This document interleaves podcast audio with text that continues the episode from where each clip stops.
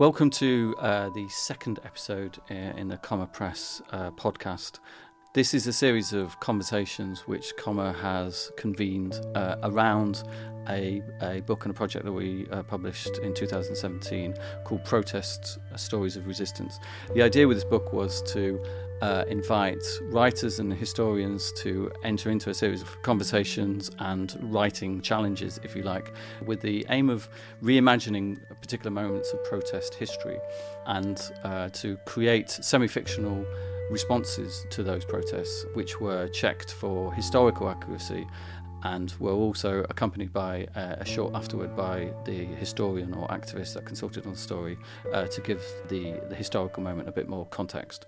Today, we're very privileged to be joined by uh, two of the contributors to the book, both of whom responded to a particular moment in the late 60s around the country's reaction to the infamous Rivers of Blood speech of Enoch Powell, which was given on the 20th of April 1968 uh, in uh, the Midland Hotel in Birmingham.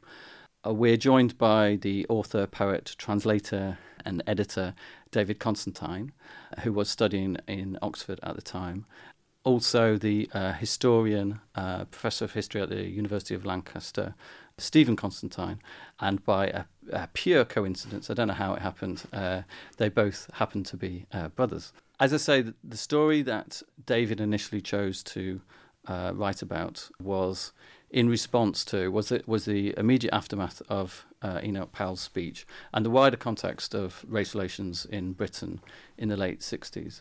The story is called Rivers of Blood and it's uh, in two voices. David, I, I, thought I'd start with you by asking uh, asking you why you chose this story. Unlike most of the other contributors in the book, the authors who uh, were essentially given a list of protests to respond to or to, to pick, you went uh, off the menu, if you like, and chose a march on May Day in Oxford in 1968, which you yourself attended. First of all, why did you choose that particular uh, event? I think it has a lot to do with my not being able to write anything unless I've got some basis in my own experience, which may be not immediately my own, but have some strong personal connection with it. And I need also, before I can write fiction or poems, um, a concrete image. And in this particular case, what I'm always very wary about accepting, except from you, commissions that have to do with with politics, with my politics or anybody else's politics, because in a sense they're, they're, they're not two ways of being, but it is not always easy to make a persuasive fiction out of the facts of a matter. There's uh, there's some kind of conflict sometimes between that. So I, have always now well, needed a sort of felt truth about it. And pretty well the only thing I could remember about that march was the silence. That it was conducted entirely in silence after the initial noise of all getting together. And also, a very odd thing, I think, for people in Oxford now, students now, and people in Oxford altogether now, the strange division of the city into town and gown and very traditional division, and it's still there in lots of ways, but it was a physical, geographical division on Magdalen Bridge with Magdalen College and the University Gardens, Botanic Gardens. You were definitely, that was the university. When you crossed Magdalen Bridge and you came to the plain immediately after that, the three ways part there, and, and two of them, the far left one and the far right one, had to do with things that university students might be interested in. There was a very good cinema somewhere down on the left hand side. And on the Iffley Road to the to, to the right, the university sports ground, Roger Bannister territory. The one straight ahead, the main of the three, was the Cowley Road. And I said here in the story, the character Harry Clayton says, I, until this day, I'd never crossed that. And I'm not sure that's literally the case for me, but there was certainly a feeling that you were entering a territory which was not of the university. And as an undergraduate, it all changed as a postgraduate. As an undergraduate, you were very, very preoccupied with what was going on in the middle because you had all your teaching was there. You were mostly in college for the first two years at least. So your sense of the place was tiny and very, very intense in that respect. Um, it changed as a postgraduate, and it changed in the case of modern linguists when they came back from abroad for what was effectively a fourth year, because usually then you were living out and much had changed and all the rest of it. So there was that. There was the, the silence of it and the, and the, the feeling of a different territory that the march took me into. Uh, Stephen, I thought I'd also um, start with your. Uh, David talks about the opening moment of his story, and the, and the, the primary memory is this uh, this moment of silence. In your afterwards uh, to David's story, you start by making the point that that march, which was in solidarity with uh, the immigrant community and against the Rivers of Blood speech, that march wasn't itself very representative of the wider reaction uh, of the country. That is completely true, regrettably completely true. I think the uh, the evidence you get from the press and the serious press at the time uh, was just how much support Powell had attracted by that speech. Uh, it is it, it, that is what is being paid attention to. This criticism, remember, is not actually of immigration. It is about the Conservative government's attempt to introduce a Race Relations Act, which would have had would had an effect upon the way in which um, individuals uh, would be able to uh, um, make their homes available or not to people of their own choosing. We're talking here about people settling into rented accommodation, and also things like whether uh, landlords should have the right to refuse to serve people who they disapproved of, and the disapproval was essentially about race and about colour. Uh, so I think that was the, the wider context in which it was being presented. Uh, but I think the the evidence also is just how much support was being generated by members of the organised unions uh, and by workers in Spitalfields notoriously. Uh, big marches by them defending Powell's right to speak and of the message that he was delivering. I regret to say, since universities have been mentioned, that the uh, it is referred to in my afterword that the uh, uh, the Conservative group at the University of York also came out in support of Powell, though that was not at all generally the response of, of universities, and, and that includes senior members of universities as well. Uh, Ruskin, especially Ruskin College, was adamant that this was an unacceptable uh, uh, speech by Powell and should be protested against. So I think that is an important part of the of the background. The majority view, the opinion polls conducted by the Serious Press, was showing just what a remarkable degree, alarming degree of support there was amongst members of members of the public who were given this opportunity to articulate their opinions.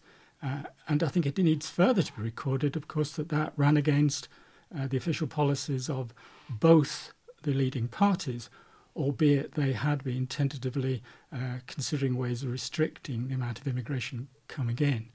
Um, but I think the intent of Heath when he sacks Powell from the cabinet, uh, the shadow cabinet, is intended to, to repress uh, making that an official policy of the Conservative Party. The politics are regarded as too dangerous, uh, but also it seems to fly in face of what still remains to uh, an official view about the kind of a liberal, with a small l, the liberal character uh, of this society. Indeed, uh, the, the opinion poll suggested that 70% of the general public were in favour of what Powell said. That is right. Uh, I think it is important now to recognise that the if you look at as a very good scholarly work has been done into the letters that Powell received, it's evident that many people who were supporting Powell understood Powell's message in very different ways. Uh, for some, uh, this was a necessary stop to people who were of the wrong colour and in that very kind of 19th century sense, uh, they were genetically inferior, uh, that they were corrupting and polluting uh, the people of this country by their manners and by their behaviours, and that they were a lower order of species. But the work that has been done on the letters, and Powell received an enormous number of letters uh, when you look at those, as has been done, uh, many of those letters are concerned with things that are really not specifically about race and racial tensions so much as about culture and cultural tensions. There is a, a phrase of new racism has been used in the scholarly literature that this is not to say that people are inferior according to their racial origins, but they are so different that it would be inappropriate uh, for them to be living alongside people of British culture, however loosely that itself may be defined, that the, the cultures are irreconcilable. Uh, I think sometimes that may come over as a an attempt to deflect the notion that they are simply racist based on the kind of 19th century sentiments. But a good deal of the other material that they are talking about reflects this more general concern that seems to hit in in the late 50s and into the 60s and beyond as to Britain's status in the world. There's a lot of this is actually about the end of empire and the status of the British uh, as uh, the uh, managers of what was regarded still quite seriously by many people as a kind of moral crusade. Uh, and therefore, this seemed when these people came to our country, to the heart of empire, and particularly settled amongst working class people. This was the empire, in the title of one very famous study of this, this is the empire striking back mm-hmm. uh, and causing disturbances amongst particularly manual workers who find themselves alongside people of a very different set of cultural values uh, as they see them.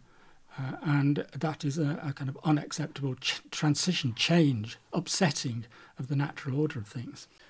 Indeed, Enoch Powell himself in later interviews uses a, a distinction of two words, racist and racialist, and he says, uh, I'm not a racist, uh, as you would say in the 19th century sense of the term, implying there's uh, some kind of hierarchy or superiority or inferiority of certain races.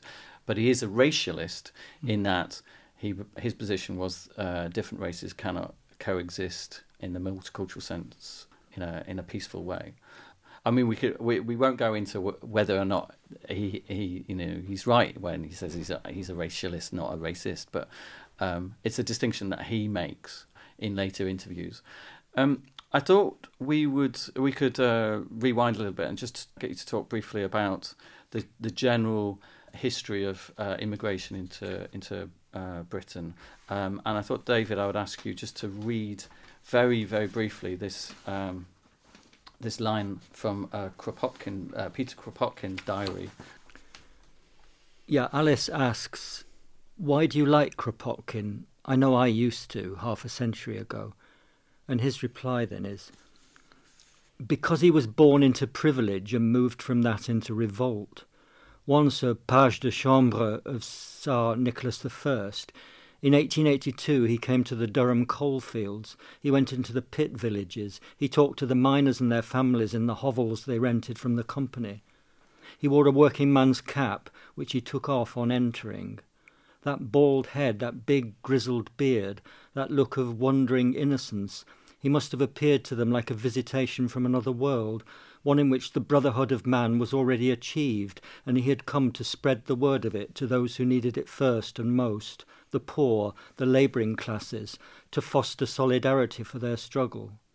He addressed their big meeting. I often think of that. His life had a purpose and a shape it is fit to be looked at.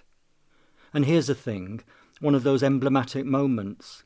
Escaping from prison in 1876, he crossed Russia and Sweden as fast as possible and spent a few days at Christiania, hoping for a passage to England. Seeing a likely steamer, let me read you this bit. I asked myself with anxiety, under which flag does she sail? Norwegian, German, English? Then I saw floating above the stern the Union Jack, the flag under which so many refugees, Russian, Italian, French, Hungarian, and of all nations, have found an asylum. I greeted that flag from the depths of my heart. Thank you, David. I think that image of the Union Jack uh, representing a, a, safe refuge under which so many refugees had fled. David lists some there. You can add Huguenots, you can add Belgians, you can add Jewish people, that sense of Britain, that identity uh, or role of Britain, uh, was very much the policy of it was very much sort of central to uh, the idea of the British Empire and the mother nation. And I wonder, Stephen, if you could talk a little bit about this this phrase "jus soli" uh, yes. and the notion of jus soli. I think the important point about the jus soli idea. This is the concept that's not actually it's not particularly relevant to the European immigrants. It is particularly relevant to those who are are subjects of the crown, and that means the former British Empire. Uh, the jus soli ideal is that anybody who is born within the geography of the former British Empire is, by that very fact, a British subject, and therefore is fully entitled uh, to enter into any other part of the former British Empire, and that includes the United Kingdom. And now that gesture is really intended to be going outwards to the wider world to suggest that these people are members of a, a multiracial community. Um, there is a hierarchy within that, but they have certain rights and entitlements because they have the protection of the crown. Uh, it is certainly not formulated with any expectation that significant numbers of those people in this huge British Empire would ever make their way into the United Kingdom, though some do in small numbers, some do come here, including from the non white communities, uh, usually as professional people. Uh, the largest single group that comes over, and it is very important to recall this, are actually the Irish. There is a very regular movement of Irish people, Ireland being still formally part of the British Empire uh, before the, the, great change in the 1920s. Uh, and they do cross. Uh, they come into Lancashire, they work in the potato fields. I know from oral testimony from my wife that they slept in the hen cabins uh, in West Lancashire uh, by the marshes in order to earn as much money as possible and then go back home to their families.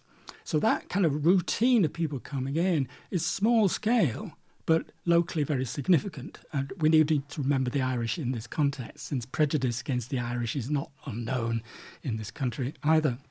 But jus soli really then starts to rebound, particularly Second World War and afterwards, uh, when those who are indeed British subjects claim the entitlement, assume the entitlement to come into this country uh, on, and expect an equivalent status uh, to those who are already inhabitants in this country. And it's been part of the marketing of the ideology of empire overseas to leave, leave them with this very high expectation of their rights.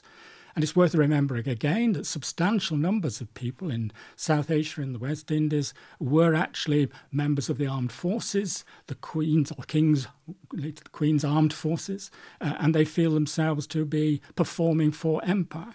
There's much uh, testimony uh, from people, particularly recently in the Windrush generation, that is now much in people's minds, that they were, in their own education, led to believe that there were particular virtues, somewhat akin to those that Kropotkin had been talking about, which would enable them to settle in this place that they heard so much about and they felt themselves quite commonly to be loyal servants of the Crown and loyal and equivalent members of the Empire and later the Commonwealth. So, I thought I'd ask you just to walk through some of the changes in the way that Britain uh, legally responded to immigration. The first first acts were in 1905 and 1919, and then after the after the Second World War, there was a very specific kind of invitation to professional classes in particular. So could you just kind of give us a, a quick potted history of, of that change? Yeah, the, the first two acts to which you refer, 1905, are the Aliens Acts. Uh, and these are really attempts to deny or limit the entry, particularly uh, a good number of these are Jewish immigrants, who are, of course, not citizens of the subjects of the British Empire, not citizens of Great Britain, uh, and they come and are treated rather unforgivably by some sections of the community. They seem to be very alien. They're not part of a Christian culture. They're not formally parts of the British Empire. They, in some people's eyes, appear to be introducing, and we hear this phrase so often later on, strange habits. Uh, they have different cultures. Uh, they are, and the phrase aliens uh, summarizes those people.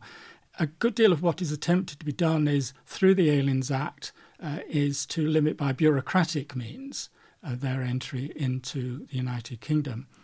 Uh, and therefore, it differs from that which we are going to see subsequently.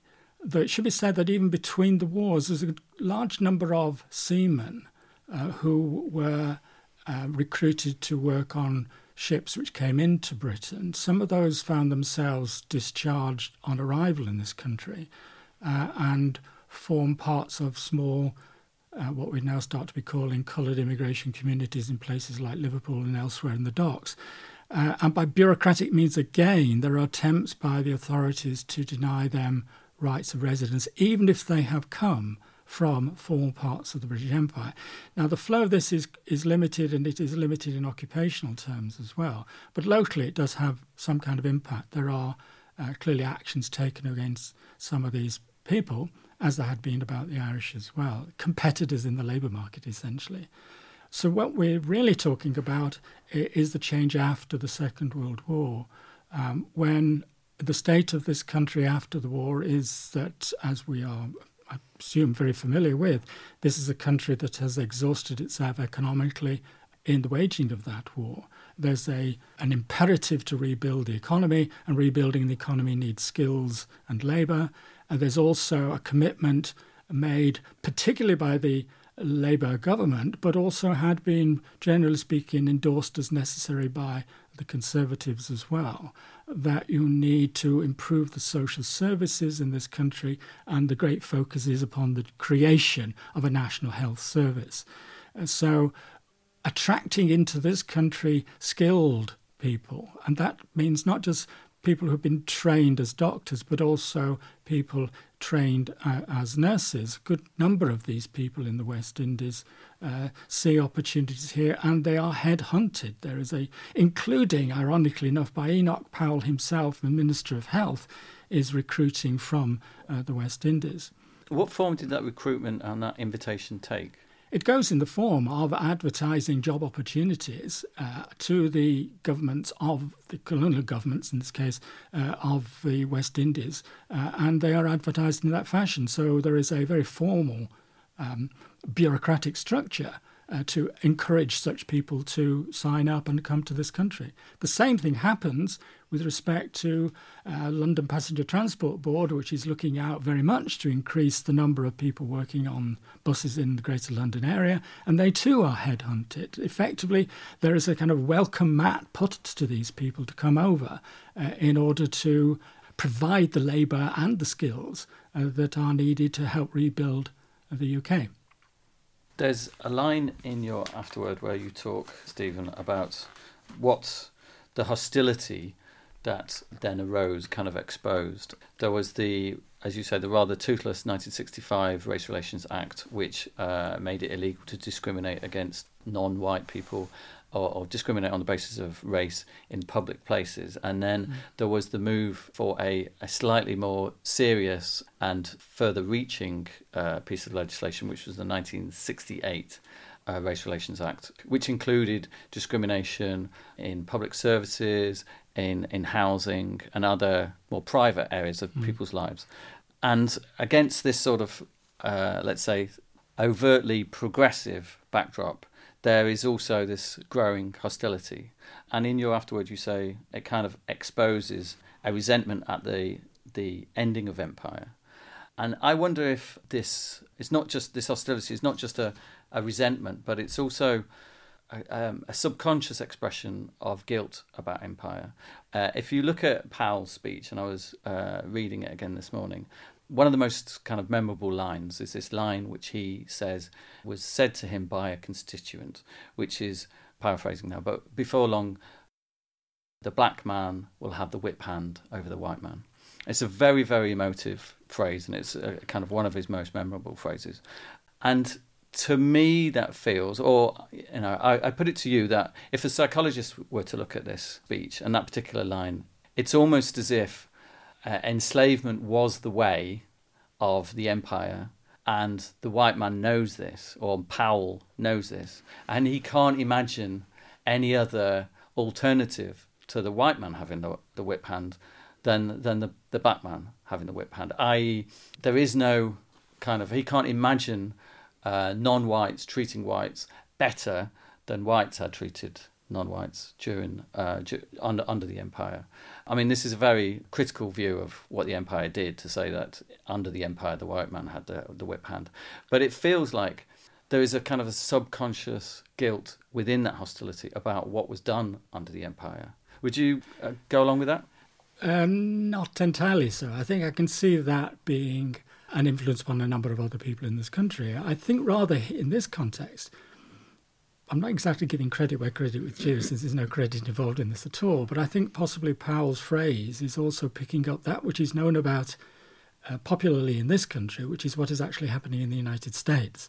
Uh, where the blacks are rebelling against the whites. I think it's very much easier in a very well known society in which racial divisions had been characteristic of uh, the United States since its very inception, uh, to see the uh, the campaigns for racial equality, for civil rights in the United States, and the violence that is accompanying them but on both sides. And we need to recall the Ku Klux Klan uh, and other agencies that are doing their best to suppress such movements. The lynchings are still continuing. Uh, I think it's possible to interpret Powell's remarks as playing upon those sentiments. I think he's intelligent enough, Powell, and informed enough to know that yes, slavery had been a characteristic, uh, particularly of the plantations in the West Indies, but that it would be perfectly possible to hold up the British as exemplars of the suppression of slavery, uh, that the Royal Navy had been instrumental in trying to arrest the transportation of slaves from West Africa uh, to the West Indies and elsewhere, uh, and uh, that uh, can be said quite rightly as a kind of fit of guilt of conscience about what the British had previously been doing. But you could, and people did, and some of the letters that that Powell received presses this point that the empire had been a force for good. I think there's a there's a, an element in Powell's denunciation of what is now occurring in the United States, which I think is echoed in some of the letters he received, uh, that there is a resentment in this country, and I think Powell has it, at the way in which what had been done for these people who had been brought within the frontiers of the British Empire, uh, that they were unappreciative of what had been done for them by, and it kind of gets trotted out, uh, the hard-working members of the British Colonial Service who brought in the doctors and all the rest of the skilled professionals dedicated their lives to the service of the empire.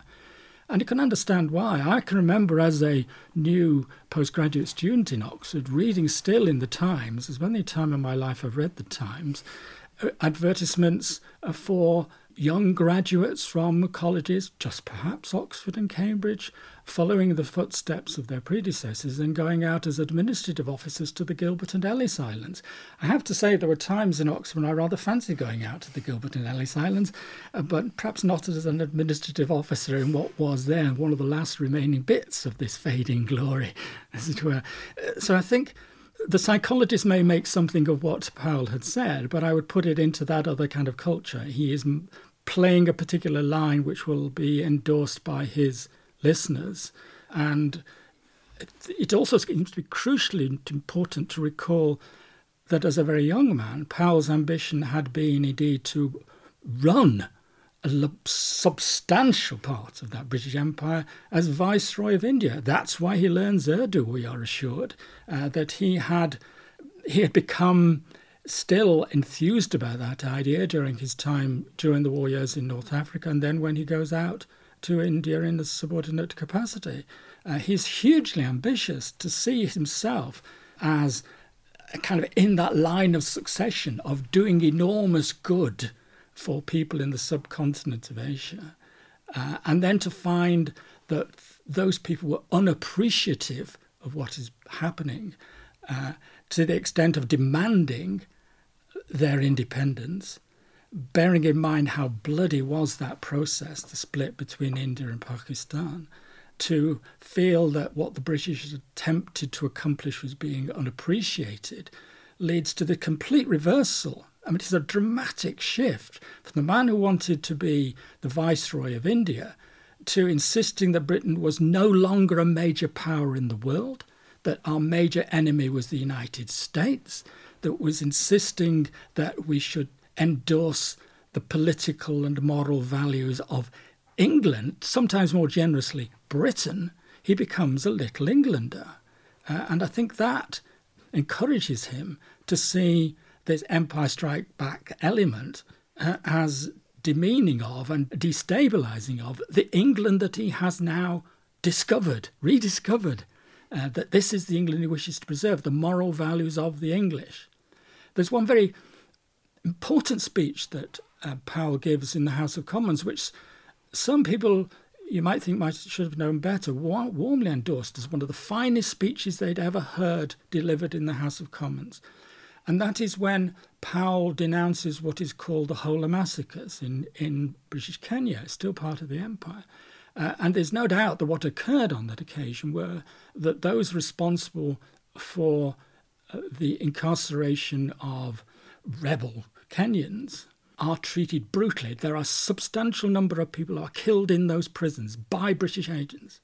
And Powell is horrified at this and denounces what it happens in the most fervent and strongest possible terms. It used to be said that this was indicative of his sympathy for people of other races. In fact, the speech bears, contains almost no reference to the victims of the massacre. The speech is a criticism, a powerful criticism of these agents of the British Empire failing to perform appropriately in an imperial context. And for him, this is a further indication that empire uh, has to go, it is going, and that we should, as it were, withdraw within the covered wagon circle of England to defend the kind of moral values that are no longer being adequately respected or indeed in the whole case performed overseas. It is corrupting of the true values of this country. And it's not surprising that, that Powell is an absolute expert on the history of the British Constitution. And the Constitution of this country, as historically um, developed over centuries of wisdom, is that which must be preserved. And that requires a maintenance of the moral values of the British people. David, I thought I would talk a little bit about this uh, overview which Harry gives uh, towards the end of uh, your story. I'll get you to read it. Yeah. He refers back to the, the famous lines um, Wars, horrific wars I see, and the Tiber foaming with much blood. And he then says, If it was only the Tiber, after the siege of Magdeburg in 1631, the Elbe couldn't move for corpses. She was quite choked, couldn't take any more, halted, clogged up. And that was back then, by our standards, quite a trivial slaughter. I often think of the effort of the old massacres, Constantinople, say, or Chios, the terrible labour of it. Born when we were, Ellice, our generation, I've often said we're the living emblem of the beginnings of the makings of a fair society. The Education Act, the Labour government, the NHS, the welfare state, the chance for all our citizens to realise themselves. Then, after 1979, the counter revolution, the systematic rolling of it back to the state we're in now. That's one way of looking at our social selves.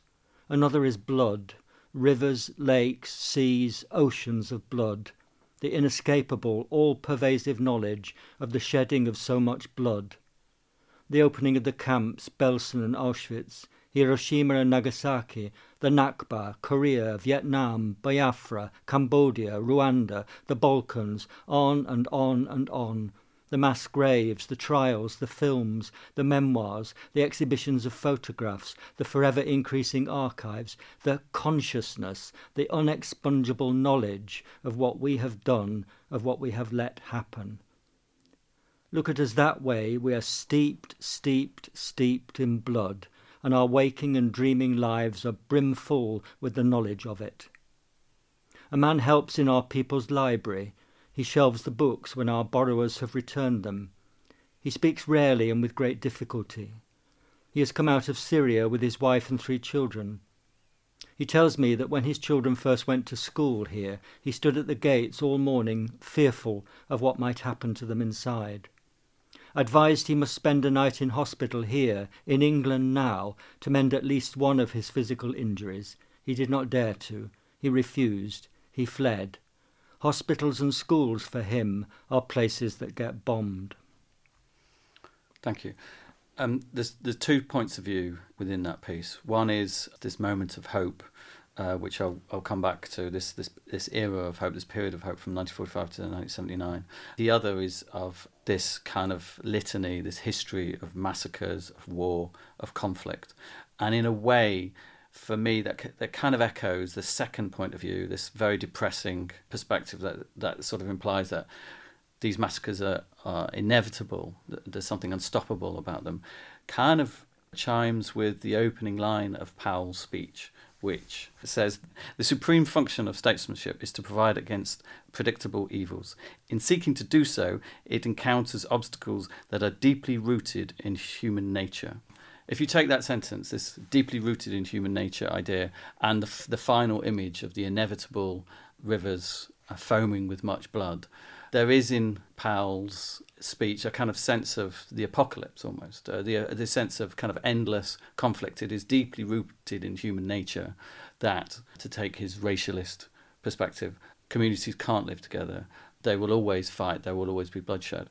And obviously, you offset that in the story with this final image, this beautiful, inspiring image of a, a classroom of school children, a uh, very mixed multicultural community of school kids crossing a road uh, and forming a, a, river of its own, of, of a babbling river of, of life. The positive bit of hope within that extract, the alternative perspective, which was this idea of of hope from 45 to 79 the, the, the character harry says earlier on that he needs to he needs to have a sense uh, that there was once a time of hope is this something that you ascribe to? Do you preserve and, and mythologize almost this this period, or do you have a sense of hope when you pull pull back and look at the wider kind of history? There are two things in that. One is that this thing about consciousness. Um, I've written about that before, and I got it chiefly the idea of consciousness, of necessary consciousness, from an essay of an extraordinary essay that D.H. Lawrence wrote after the First World War, um, when society was just as it were resuming. If you think of Mrs. Dalloway and societies like that, they, as it were, get back to normal as quickly as possible. And Lawrence insisted then. He died in 1930, so he he he, he predeceases all this that we're now familiar with. But he insisted in the most in language hard to take, actually, effectively, that we have to embrace the corpse or the, or the suppurating body of humanity. He uses the, an, an, image which goes back to leprosy and to Saint Julian, Saint Julian embracing the leper, Christ embracing the leper like that. And he says, unless we really do take it fully into us, what we have done, he was not a combatant, but he was finely sensitive. He had a German wife. He was finely sensitive to what the war was all about. He knew lots of young men who were killed, lots of families whose lives were, were ruined by it. And his insistence when society is, as it were, resuming as though nothing terribly much had happened, getting back to normal, is that if you do that, we'll be back in it. What you have to do is steep yourself into it, into the mud and the filth and the horror and the guilt of it. Absolutely steep yourself in it. Now, when T.S. Eliot says mankind cannot bear very much reality, I mean, the back of my mind thinking about Lawrence is mankind cannot bear very much consciousness. But I do actually think with him that unless we do accept what we've done and have let happen, then it is going to carry on. And one chief bulwark against it endlessly repeating itself is knowledge, is actually education, is knowing about it, and Germany, the, the Federal Republic of Germany, West Germany first of all, but both parts now, they were actually exemplary in that effort, not to just pretend it had never happened, but actually to insist that it had happened, that it was done by them. When Dachau, the concentration camp, was opened, I think it was by the Americans, they marched the population past the camp, and there was a big banner outside in German saying, Ihr habt das getan, you did that and the population was walked past it to see whether they liked it or not. And there's that sort of insistence. I know there's some self righteousness in it, but actually that we first of all become conscious of what's been done by human beings to fellow human beings. This is because I take out wholly any transcendental dimension. This is what we do to one another. Now on earth, reward is now, punishment is now. Consciousness has to be now, and nowhere else is it going to come. But the model of always having at the back, in disappointment, something, even the, the idea that not so much that there once was a time when things were fine, because we've, in a sense, got beyond notions of paradise lost. But again, I think here chiefly of the generation of 1770 of Hölderlin, Beethoven, and Wordsworth, who were 19 when the French Revolution broke out, who really did think this was the kind of millennial thing that now finally justice was going to be instituted by the work of man here on earth now. Shelley's generation, Keats's generation are the generation of the disappointed, having seen that it, it didn't work like that, it ended in terror and in further imperialism. But unless there's this idea, in, in Hölderlin's case, it was that Periclean Athens, the fifth century, had been what humanity is actually capable of. We know, in a sense, too much. We know that it was a, a slave society. We know that women were hardly involved in any meaningful fashion. But there have to be periods in the imagination which are, in effect, a kind of imaginative memory of a time of, of hope. Uh, Burgess says hope is not the same as optimism. It's up to us to hope whether you're optimistic about the fulfillment of the of the hope. And unless you've got things that you can keep referring to, hopefully, in that in that original sense, these things fill you with hope. I should just jump in and say that is kind of the point of this this whole project. Yes, really, I, I is, see that. I see. Is to kind of preserve those these acts of hope because any protest is really is is not just uh, about uh, having hope; it's about uh, expressing it. It yeah. is an act of, of, of hope. That's right. Now, when Harry says, "You know, I, I need a time that I can think of when we were hopeful," actually, in what he's doing, he opens the People's Library. He he is, he has a, wife rescued out of the out of the, Shatila camp as the one survivor of her family. His practical life is going into ins- insisting on the possibility of of hope is giving talks on Kropotkin and things like that. These are models of behavior. She kind of answers it with an image in the here and now, which you can see any day, three or four times a day on the Cowley Road of the kids and of the teaching assistants and traffic halted and stuff like that. That's all going on now, and whatever, and it's a very great deal that is wrong. There are actually, it is actually illegal to behave badly towards people of, of, of a different class or culture or religion or race or whatever. There is actually legislation now in place that is, is better than what was there pre 1968.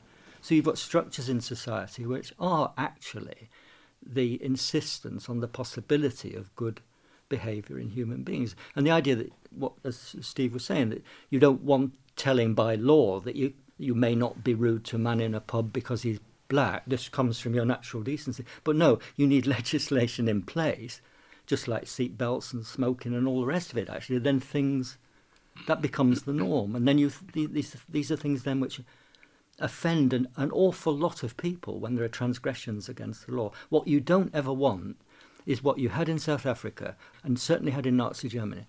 And unfortunately, then sometimes now in Israel, where the law itself is unjust. When you've got a, a mm. Germans called it the Rechtsstaat, the, the legal state, the state of law. And under the Nazis, laws were passed which were fundamentally and thoroughly and knowingly unjust. And when you've got that, as you had in apartheid South Africa, then something is so fundamentally wrong that citizens can't, they don't have the elbow room to be good people. People need encouragement to be good people. And one encouragement is example, thing in practice. The guy that I'm referring to, the, to this, um, I've written a story, a further story about this. This is a man so traumatized by it that the pornography that these that these uh, refugees share is the pornography of violence. I was sitting with him one day and he shoved his mobile, his, his smart, his iPhone across, and said, "Mr. David, look," and he showed me a thing which I can't get out of my head. And he feeds off this. There are structures in place. There are people to people across the races doing good turns to one another the whole time. Now that's the optimism of it, but I suppose for intellectuals and lawmakers, you need always the possibility at the back of your mind that that hope is possible, hope is not expungible, but at the same time, the the list you could add to that list is the treatment by the Home Office of the Windrush thing. You you just feel what you know this is still going on. But fundamentally, there's an awful lot in place, and there are endless examples of what Kropotkin called mutual aid just that mutual aid, people looking after other people. You mentioned Windrush, and it's the, it's there looming over this conversation. Yeah, sure um, And I guess now is the time to, to, to ask you, Stephen, about what you thought when this this crime uh, was exposed, and also I'd I'm interested to know what you think about the kind of the role of uh, the monarch in this. Now, because the Queen was kind of involved, it was it happened around the time of gathering of uh, heads of Commonwealth. The Queen gave a speech where she talked about passing on the, the time when she, she will no longer be with us and, and Prince Charles will take on her role as head of head of the Commonwealth. And it came across that her her greatest mission in life, and I'm not a monarchist, don't get me wrong, but her greatest mission in life was the maintenance of the Commonwealth and this uh, the, the, being a figurehead for this sense of a, a moral centre or moral, moral leadership throughout the Commonwealth.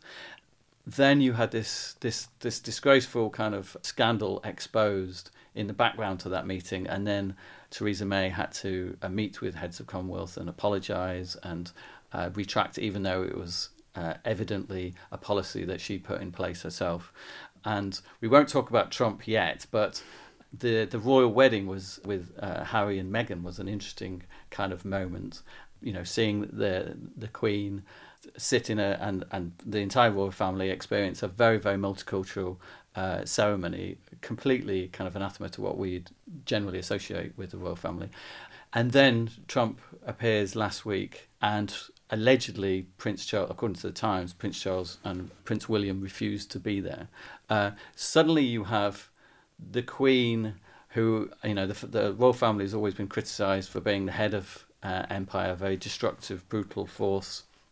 Suddenly, she's become like a, a moral reminder, a moral compass against this wider wave of isolationism, racism, populism, etc., going on. It's do you do you find it incredibly ironic? Or is it as ironic as I do? Well, it's clearly that there's a high level of irony in it all. Um, and I'm not a monarchist either, but I think it needs to be recognised that the, the, the Queen has consistently adopted the notion that the Commonwealth is a force for good. I make that point because, quite obviously, since we've been referring to Powell earlier, Powell came to the view that it was not a force for good and therefore it should be scrapped. Um, but I think it's clearly part and parcel of the Queen's own upbringing. Uh, she brought up in empire. She sees its transition to Commonwealth. Uh, I think she felt very difficult for me to speak on behalf of the Queen, but I would interpret her behaviour as indicative that she regards the Commonwealth as a force still for good. It is, in her view, and in that of many other supporters of the Commonwealth, um, it, it is a force which uh, does deny, in its open policies, uh, the forces of racial prejudice. It is supposed to be multiracial. It's supposed to regard all peoples as of equal status within the Commonwealth. It is supposed to exemplify toleration of people of all uh, different faiths, or I would like to add non faiths. Uh, that it does, in that respect, appear to be a moral cause, not a crusade, because there's no authority which uh, the Queen can exert. It is clear, and as always has been, it has been the policy of ministers in this country and overseas to turn those ideals into practice. About the royal wedding, uh, however transfixed she might have been, as many other people around the country were by the actual service itself, uh, but I think it's a statement, at least, of the royal family in its new persona uh, I think there is a kind of moral substance to that. And I think you know it's a moral substance because lots of people objected to it. So it's not for many people an anodyne, merely quiz show, kind of game show sort of activity. I think people were either uh, enthused by it or objected to it. And I think that suggests that there is a kind of moral component. But I think as a statement still of what you might regard as a lingering ideal, a global ideal, uh, then there is certain merits in that position that she took. The monarchy has moved on to adapt very strongly. If you think about the royal marriages and unmarriages, uh, things have moved on from where they were a few decades back. Uh, in that respect, the monarchy has moved. Um, now, that still is not making me a monarchist, uh, but I think it is indicative of a sense, maybe, of the advice that uh, the Queen has been getting over the years that she also and the royal family uh, and in the case of Prince Harry, it is his actually his personal choice uh, to move towards something that's marginally more representative of the country that is the heart of the Commonwealth. It should also be said, since there's a lot of Powell flickering around in all this as well, uh, Powell, of course, fervently objected to the uh, whatever it's called, the Royal Titles Act, which removed from the titles of the Queen uh, the head of the British Commonwealth. It became the Commonwealth. And that was for him yet further indication this was simply a talking shop run by people who didn't have British ideals and merely exploited the guilt of the British by demanding increasing amounts of overseas aid which was squandered uh, on corrupt governments. I have to talk about kind of the, the current context uh, in comparison to the 60s uh, and in comparison to the kind of the hostility that was felt in the country at the time to Im- immigration. Um, and the rise or the perceived rise of isolationism and uh, xenophobia uh, in the build up to the, the Brexit vote and uh, in America uh, leading up to the, uh, the, the Trump victory. One place we can start is looking at this notion of uh, populism and, and what populism represents and, and its tactics. One of the one of the tactics of populism is for the the populist demagogue to identify with the the everyman and to frame the everyman as somehow persecuted from above uh, by laws, by government, by bureaucrats. Another this this line in Powell's speech, if only people wouldn't talk about it, it wouldn't happen. There's a claim that Powell is making that there is some kind of conspiracy of silence around the subject of immigration, which continues to this day. People still talk about the fact that they can't talk about immigration, even though it's being talked about all the time. If you look at the run up, if you're doing a, a kind of a, a, case study of the run up to uh, Brexit, in 2010, the general election party leader debate. Uh, there was there was three of them. The first time a kind of presidential style debates were held on TV. Immigration is like the only thing they talk about. Brown and Cameron want to be strongest on immigration. They want to be toughest. Uh, Nick Clegg is a little bit more tempered, but they all want to talk the most and show that they have the most, you know, the strongest ideas in terms of limiting immigration. It's it's not like it's not been talked about. It's all certain papers talk about, but yet the populist leader always says, "I'm being silenced," or the conversation about immigration is being silenced. A kind of third uh, aspect to the populist argument is this claim that you know, they're actually in favour of equality like everybody else, but minorities are being privileged. They're given special, special rights. And Powell, in his speech, quotes Heath by saying there's no such thing as a first class citizen or second class citizen, but then says special rights are being given to, to migrants. It seems like he wrote the book on populism, uh, Powell, even though he's he's held up as this as intellectual uh, as this poet, as this you know linguist, etc., etc. He kind of wrote the book on on uh, uh, he kind of ticks all the boxes in terms of what the populist has to do.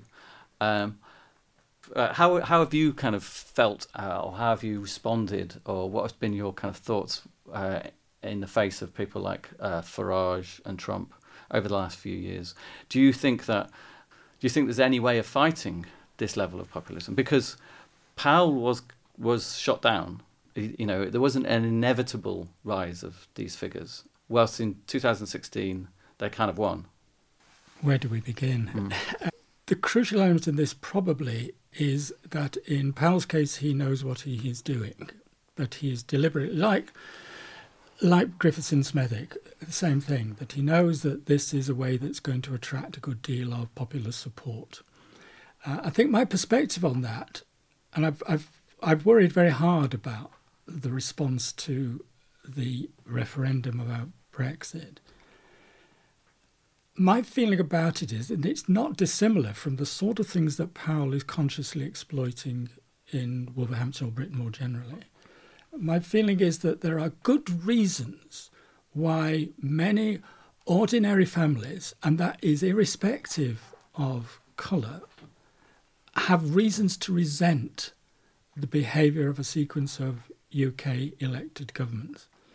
Now, it, there are reasons to feel that they have been let down. I always, it, it's a problem for a number of Labour MPs over the years, even at that time, in the in the Powell time, that there is a good deal of resentment felt uh, by constituents about the way in which they feel themselves to be, in social and opportunity terms, neglected.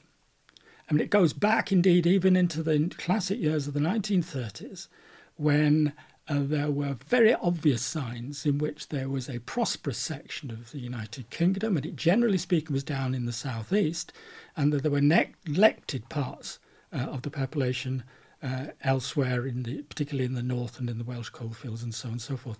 That seems to be replicated repeatedly. Uh, David was talking earlier on about the need for hope. There's a political hope actually was being generated even in the 1930s that something needed to be done about this. And that does lead through to attempts to uh, bring a degree of enhanced prosperity to areas which we at the time were called depressed areas. It, typically enough, the legislation was supposed to encourage recovery in the depressed areas was retitled special areas, which is a rather kind of coy way of talking about the same thing. But the intention was to put public money from the south east essentially into those neglected older industrial areas. Now, I think that pattern, in spite of what has happened between, has been repeating itself. I mean, I think what um, has happened to some of those major industries, and the coal industry is obviously one, uh, but also even in car manufacturing, with some glorious exceptions, uh, have been actually uh, not being providing the opportunities uh, that the resident populations of those areas might have felt was their desert. When Tebbit talks about his dad on his bike looking for work is such a pathetic image respect to a large number of settled communities. And Dave knows only too well what happened in County Durham uh, in the times when he was at Durham University. Uh, you can see that there are good reasons when those communities should have felt resentful about what was happening to them. And I see echoes of that uh, in the Brexit vote. I think people were voting in many respects against something I mean, it was a lamentable, perfectly disgraceful public debate in that there was very little serious attempt to provide evidence based about the pros and cons of being members of the European community. Uh, so it was being based upon kind of gut feelings about, very much as Powell puts in his speech, they are doing this to us and we have not been consulted. And what's been done to us is neglect. Now, I think the there's evidence of things being done, but obviously it doesn't play all around the country. So I think you can see that too, since you've mentioned Trump. A lot of what Trump was exploiting was that sense that there were communities in large areas of the United States that had been neglected by Washington. And he played very, very effectively upon that. I will fix it. I will make America great again we see almost that same sort of echo in the Brexit vote and all the debates that have taken place since. If we have Brexit, we will make Great Britain great again. Mean, it's complete nonsense, it is absurdity, and it's deceitful because the way in which this country will ever recover economically and therefore be able to provide the basis to sustain the hope of the welfare state and social services is being, in my view, um, fully engaged with the largest single market that's been available to this country effectively since the Second World War. But I can see why people voted for Brexit. And I think what is then, it was a field day for those people like Farage to go fishing around in. I mean, Farage, I think, probably believes his own message, but there's lots of other people out there, and a certain Johnson springs to mind who doesn't know what the message is, but has a way of working it for his own personal advantage. Quite clearly, one of the most appalling politicians this country has ever thrown up, and I don't mind that staying on the record. no, you, you, can add, add Farage. Farage is a total cynic. He's going to carry on drawing his EU pension, and that's worrying when you get people who are wholly without principle in positions of power. I mean, P- Powell was a man of principle. Like, you disapprove of the mm. principles, mm. but Johnson would change his principles. You can leave all this. Johnson would, would change his principles like when he decided he would he would resign. I mean, it's it's out. Well, he decided not to be concreted over by the extension of the Heathrow hmm. Airport. Yeah, quite. But he's, he's, he's left Gove there. He kind of outflanked Gove, and Gove made the mistake of expressing loyalty to the PM. Now Johnson's the front runner for for the Mm. coup. I mean, that's that's a level of and It, but it's, it's cynicism, but there is also kind of a program behind it. You can say that uh, Trump is is similarly just a kind of uh, infantile megalomaniac who who doesn't mind flipping uh, from one day to another on his position as long as he's the centre of attention. He stays, he remains at the centre of the narrative, and everybody's kind of obsessing about him the way that the media is, uh, positive or negatively. It doesn't matter. Uh, no such thing as bad press, etc. You can say that they're just you know cynics but there is a program behind him. There is a there is you know there is a, a movement behind Trump at least, which is an isolationist movement, and individuals may be sacked, and you know Bannon may be kicked off, and various other you know members of his team are constantly being sacked, but there is a, a movement, a corpus behind him, uh, with a very very particular aim, and likewise Johnson and Farage, surely. Yeah, the, the thing that worries me even more than that is what you address in the foreword to this book. Really, is that, and many people are talking about it now. Is that is this peculiar system or state we've got into where there's a kind of coexistence of like valuing things, and nobody. Oh, that's wrong. But the idea that well, we think this, but you think that, and and that's got to have like balance on the. You have somebody a climate change, and then you have somebody who says that you know, Earth is flat and it rests on a giant tortoise. I mean, it's as basic as that. But that's mm. that's balance. And from the writerly point of view, what you've written in the foreword to there is I'm trying to write an essay at the moment called something like "Fiction in the Age of Alternative Facts," because it is actually through fiction that you can get at the truth of how people live. And it goes back some way. This I was in New York just after not a bit after 9/11, at the time when they were opening Abu Ghraib prison and all the New Yorker every day were further pictures of American atrocities committed against.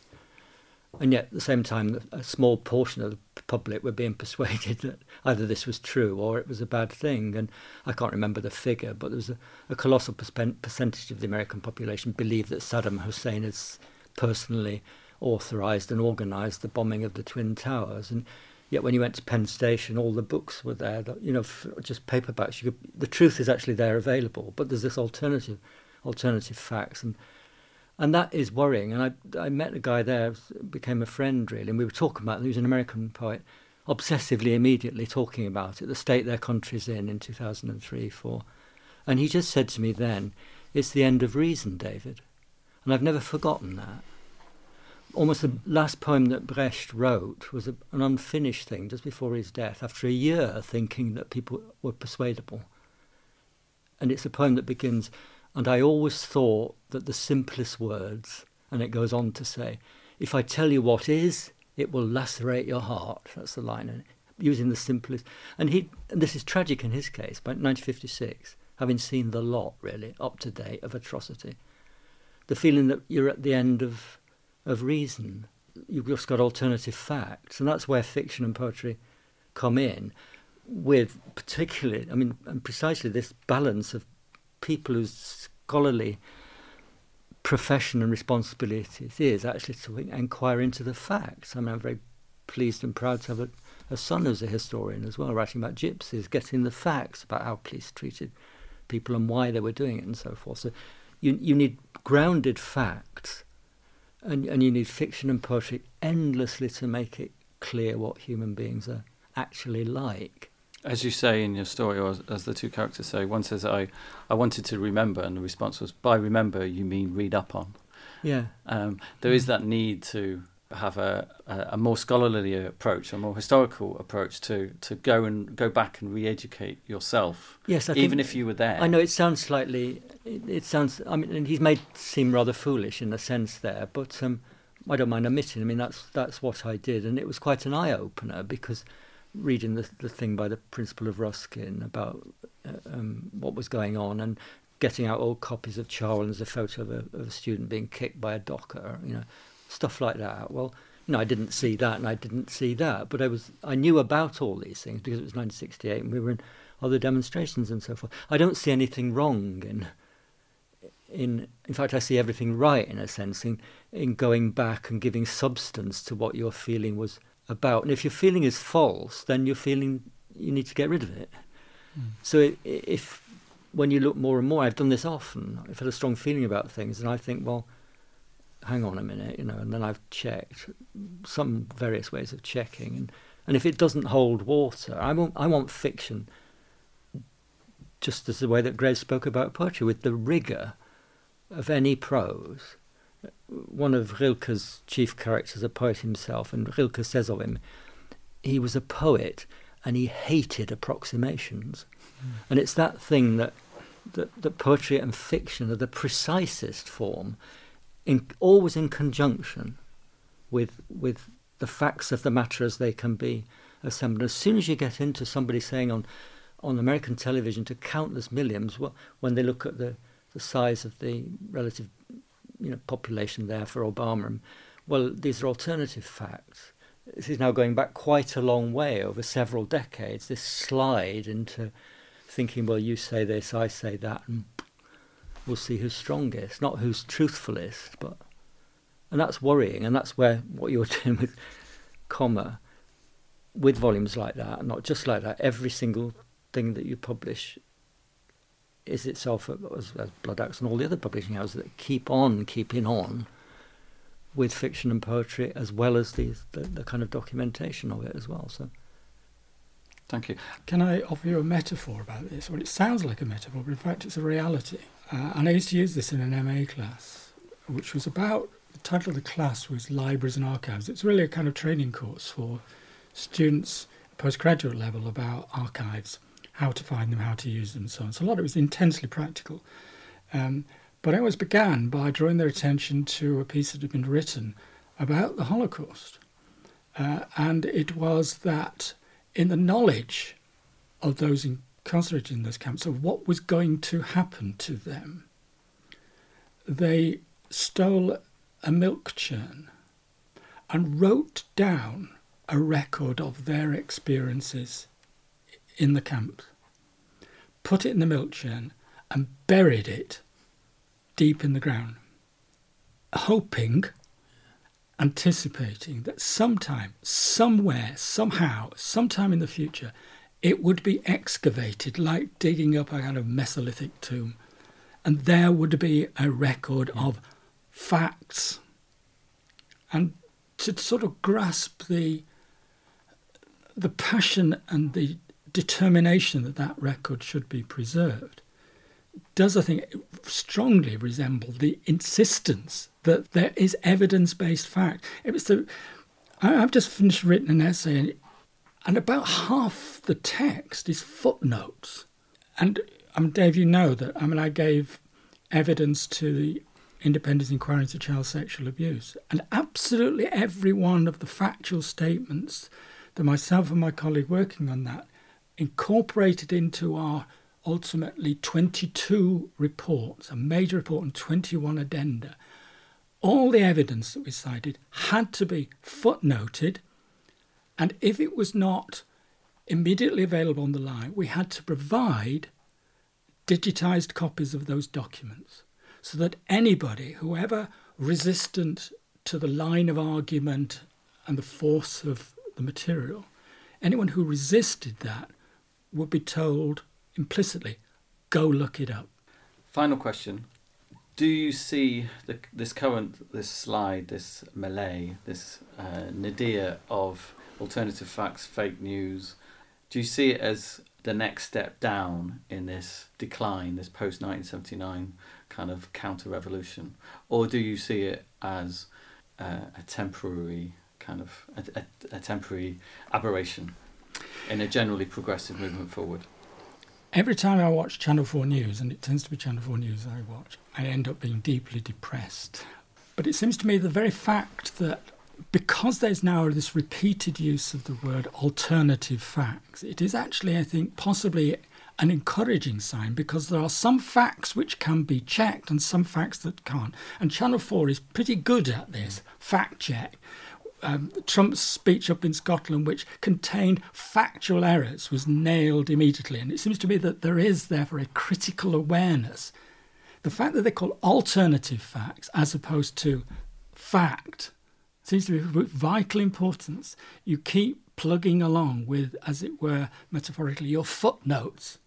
Here is the source for this. And sometimes, yeah, sources are themselves need critical appraisal.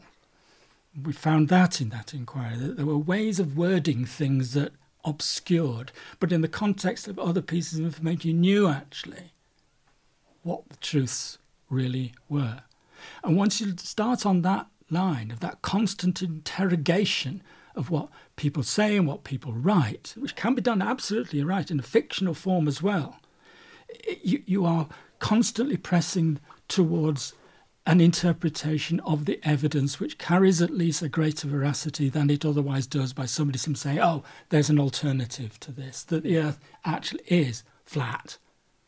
Well, the evidence is overwhelmingly to the contrary.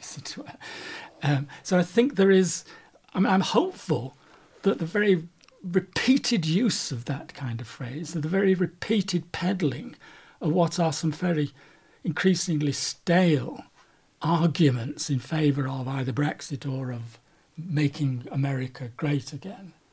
Sometime down the line, and if it's not my generation, and it may have not been my son and daughter's generation, but I have five grandchildren, I'm still hoping that they will have a, a sense of what both could have been achieved and what has been achieved in spite of all the resistance the lies, the distortions, the appeal to the least worthy of human sentiments. And I think that would be the basis for me of, of a hope. If I if I can't retain that, and and I look back to the past frequently to see, okay, it's been a bit up and down here, but my God, I'd rather be living today than hundred years ago. For one thing, I wouldn't be alive today in similar circumstances hundred years ago there has been progress, and it's not just material, it is actually about expression of certain ethical values, which I think the greater majority of people globally, and I think this is terribly, terribly important. This has been largely a discussion about this country and a bit about America, but it's it's actually the internationalism that you're finding. The people come from entirely different cultures.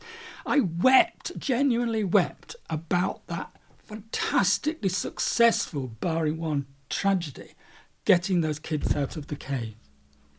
Because it was a huge effort by a huge number of people from all over the world.